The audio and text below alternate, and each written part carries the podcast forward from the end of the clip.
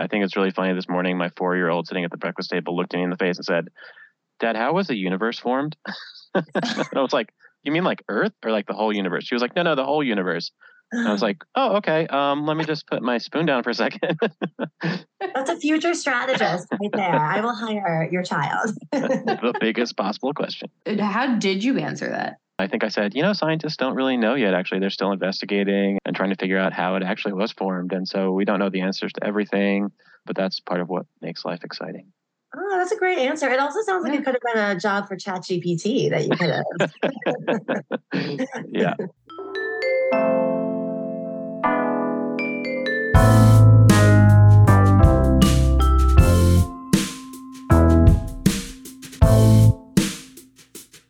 everybody, and welcome back to The Human Element, Carat's podcast focused on finding ways to inject humanity and insight into modern marketing.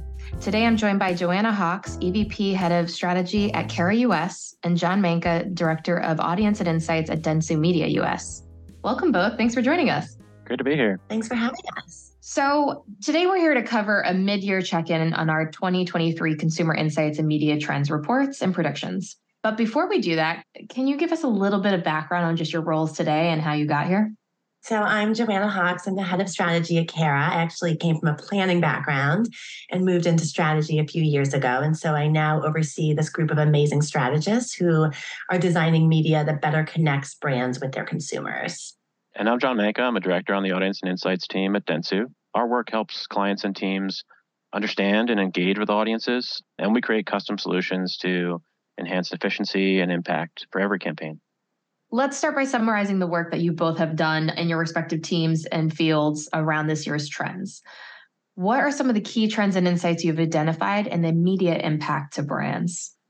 Our piece is called Navigating the Perma Crisis. And it's an interesting space that we live in now. We're sort of in this post pandemic world where people are really sort of reevaluating how they interact with brands.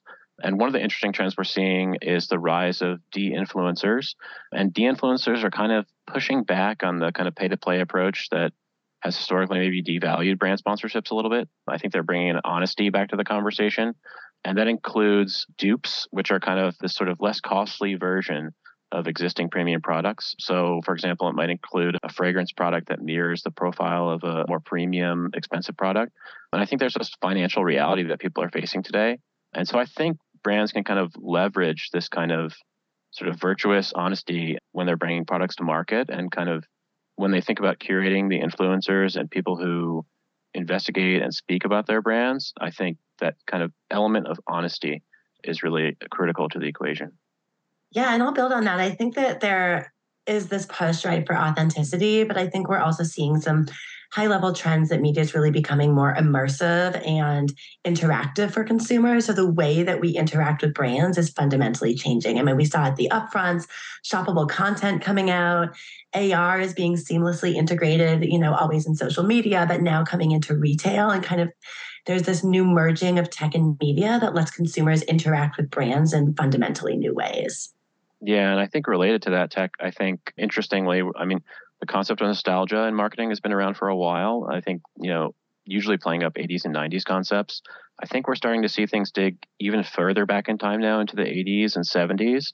And it's interesting to see how those brand concepts sort of manifest. A lot of them have a sort of technology layer to it and sort of an interactive and maybe even gaming element associated with sort of brands and clients finding new ways to leverage nostalgia in exciting and different types of experiences feel like the Barbie movie is a great example of that. Everyone's obsessed with Barbiecore yeah. and the Barbie aesthetic coming out of that. Yeah, there's even a Barbie Airbnb for rent before, like leading up to the movie now. So, yeah, I was just about to say, Jon, too, you know, you're starting to get into your elder years when the trends you lived off of in childhood have become like a Gen Z phase. That's so, right. yes, it's a rude awakening for some of us. so, to go a little bit into your craft. The world is rapidly changing. It's changed just since January when you both have been working through these reports.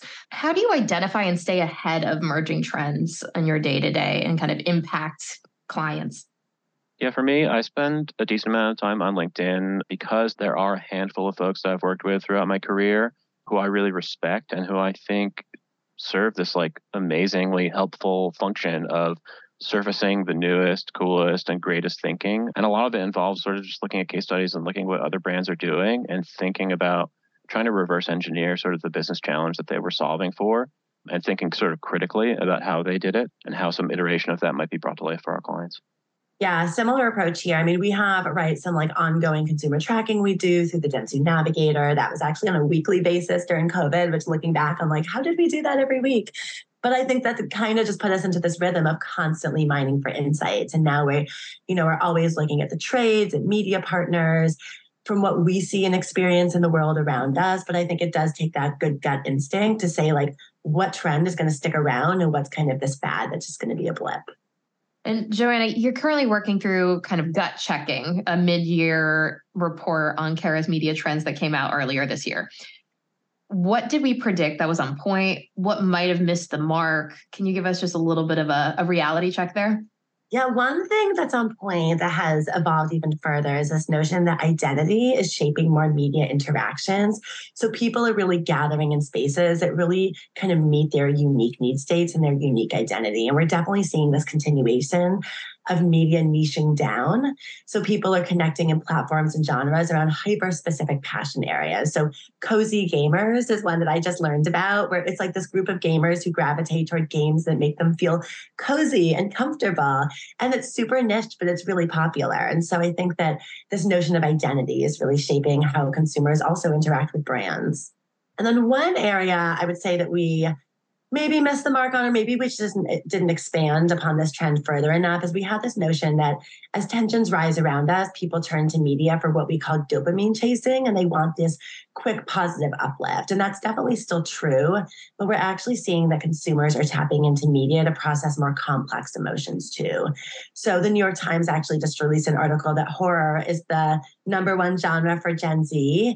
Uh, because it provides them this opportunity to experience fear in a safe environment. And it, it, sounds dark, but we're seeing it, right? Like the Moscow murders content that flooded TikTok and The Last of Us breaking viewing records. And so there's kind of this whole spectrum of emotions that brands can tap into.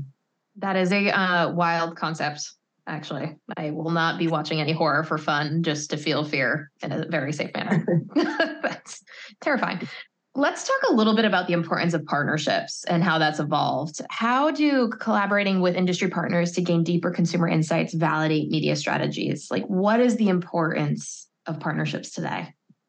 Well, uh, from my side as a as an insights professional, you know, it's really critical to stay in close contact with with partners and the big industry partners use syndicated research just like we do in some cases but they also conduct their own primary research and so sometimes it's on really niche audiences so reaching out and connecting with those folks to understand their latest work and the unique perspectives they have about audiences i think it can really help add context to our work and also show clients that we're really exhausting all possible channels to help solve their business challenge yeah, and I feel like there's also that lens of cultural insights that we also need to keep the pulse on, and culture is just moving faster and faster. And so our partnerships are key to helping us kind of surface some of those insights to help us stay relevant with our brands.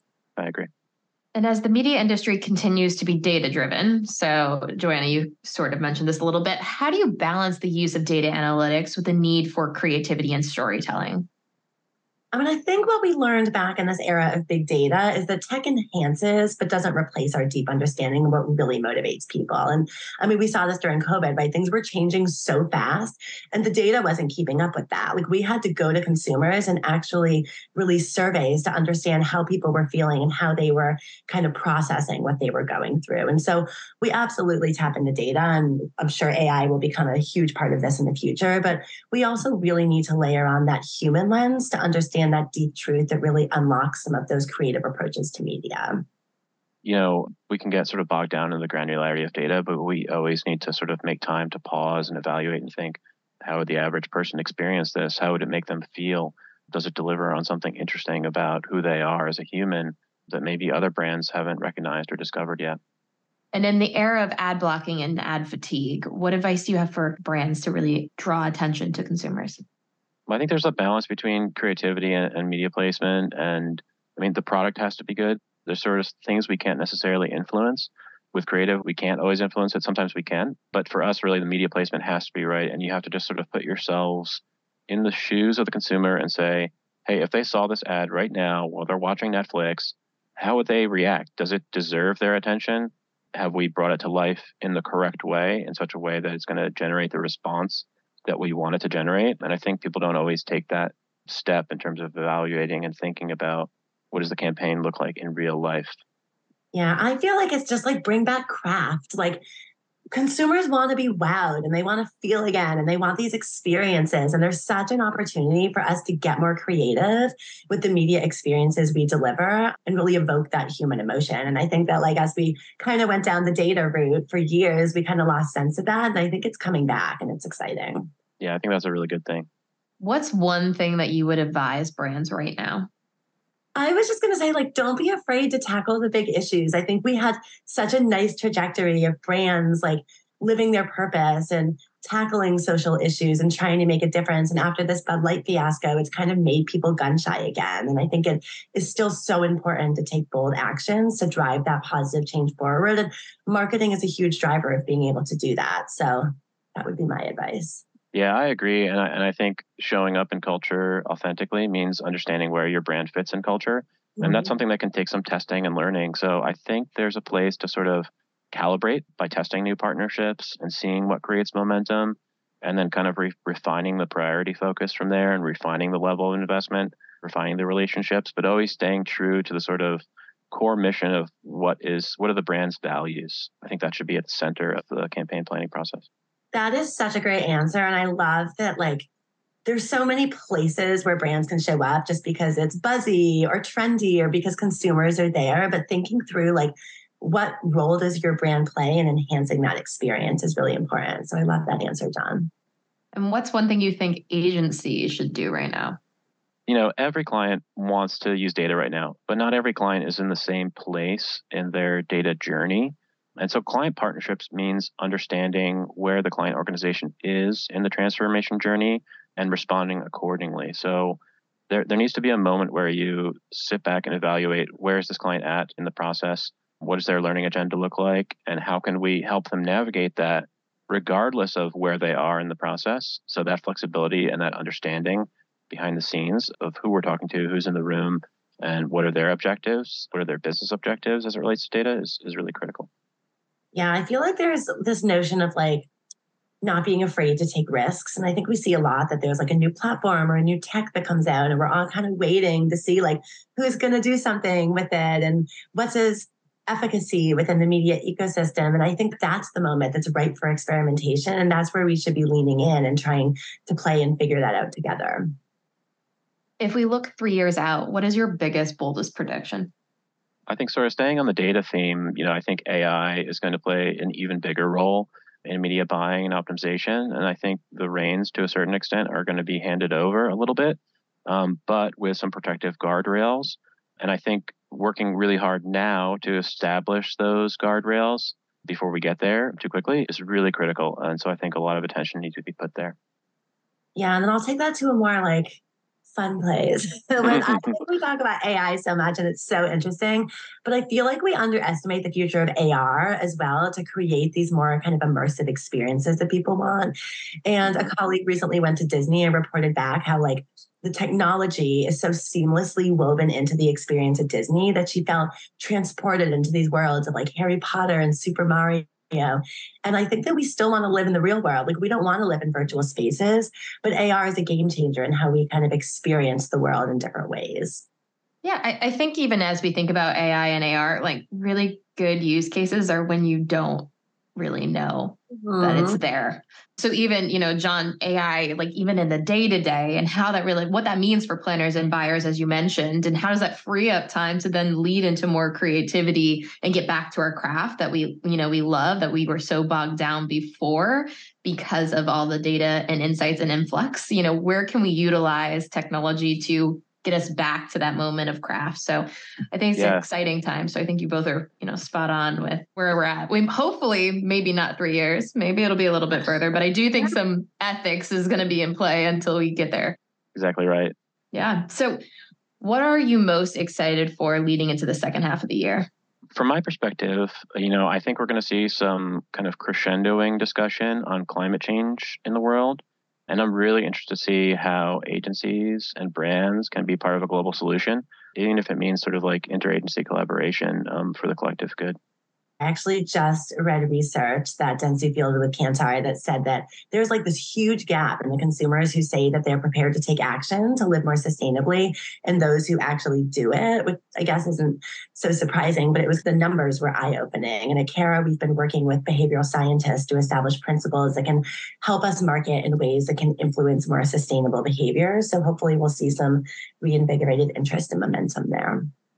And let's rewrite the headline for 2023. It was the year of. I think 2023 is going to be the year of AI, for better or worse. And I think it's what we make of it. But I think that might actually be the headline of the next few years as well.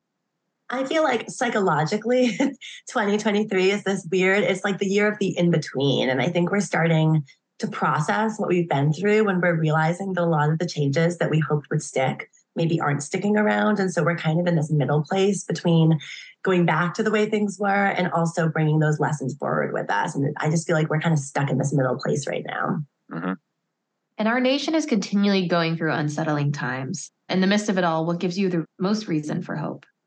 Well, I think in the US, the fact that journalism continues to have a really strong level of support, sort of even in the face of ongoing pressure, is really critical. And I think freedom of the press really serves an important role in holding leaders in the US and globally accountable for their actions and accountable to the promises they make. So I think it's an incredibly important function, and I think it needs to be defended and protected, and people need to rally. Since Jon went the intellectual route with a very smart answer, I'm going to say my baby boy. I just feel like every morning he wakes up and he's so happy immediately. And these like tiny things that he finds joy in make me feel like no matter what happens with the world or where things go, there are these like tiny moments of joy that you can tap into. So that's my emotional response to your intellectual answer. Actually, I was in a class yesterday and they were saying that children peak with their questions they ask a day and curiosity at age three, I want to say. And it's about 300 questions a day, is what they go through, asking just why and how and what.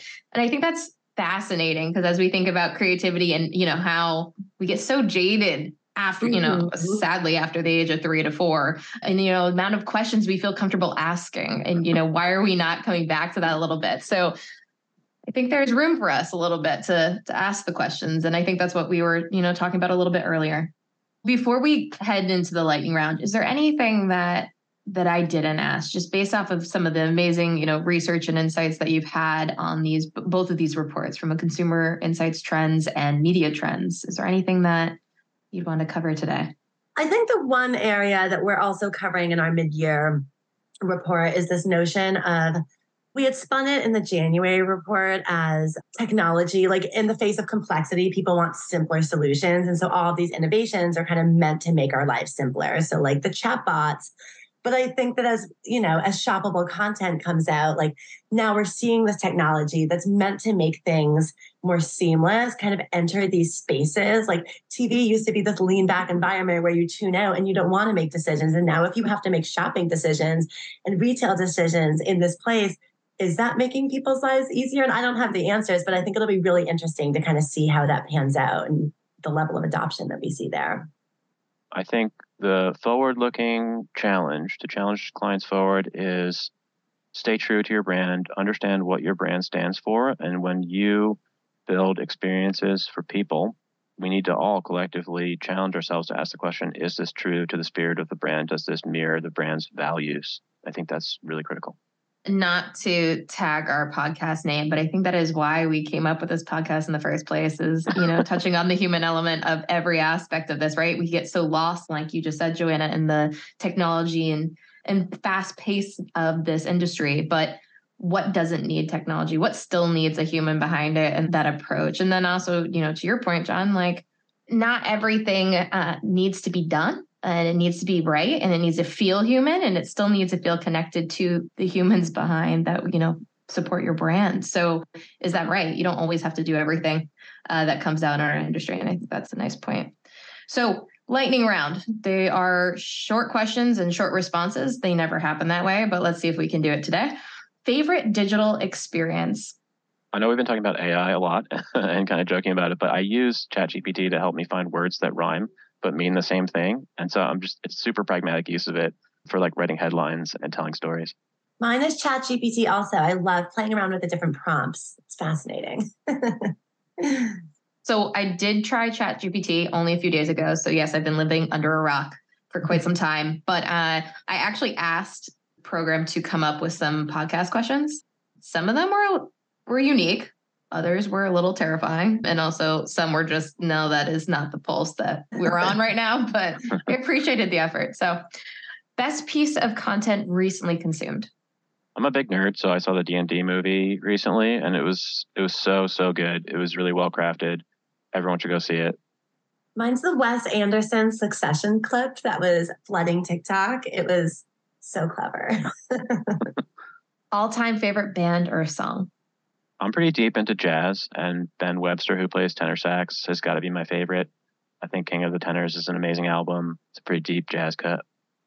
There is this mashup of Imagine Dragons covering Taylor Swift's Blank Space that transitions into Stand By Me, which is my actual favorite song of all time. And it is such a great song. I would have not expected either of those responses. So thank you. Thank you. Best career advice given or received? I don't know if I was told this directly or if I like if it uh, occurred over time, but if you're passionate about what you're pitching, that's more than half the battle. Mine, I was told by a very senior person that said, nobody has it figured out. It's okay. Like the most senior person in the room is also trying to figure it out, and everyone's just doing the best they can. And I, I just feel it was very freeing advice. Why do you love this business? For me, you know, whether you're in strategy or creative or media, everything we do is about creativity and human truths. And not everybody can say that about their industry. So so I feel lucky every day I work here.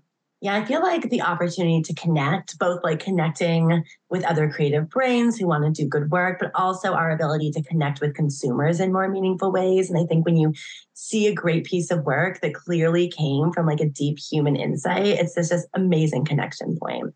I love that. Well, Joanna and Jon, thanks so much for joining us today. Thanks for having us. Thanks, Chelsea. And thanks for listening to another episode of The Human Element. You can find us anywhere you can find your pods. We'll be back out to you real soon. And in the meantime, be well.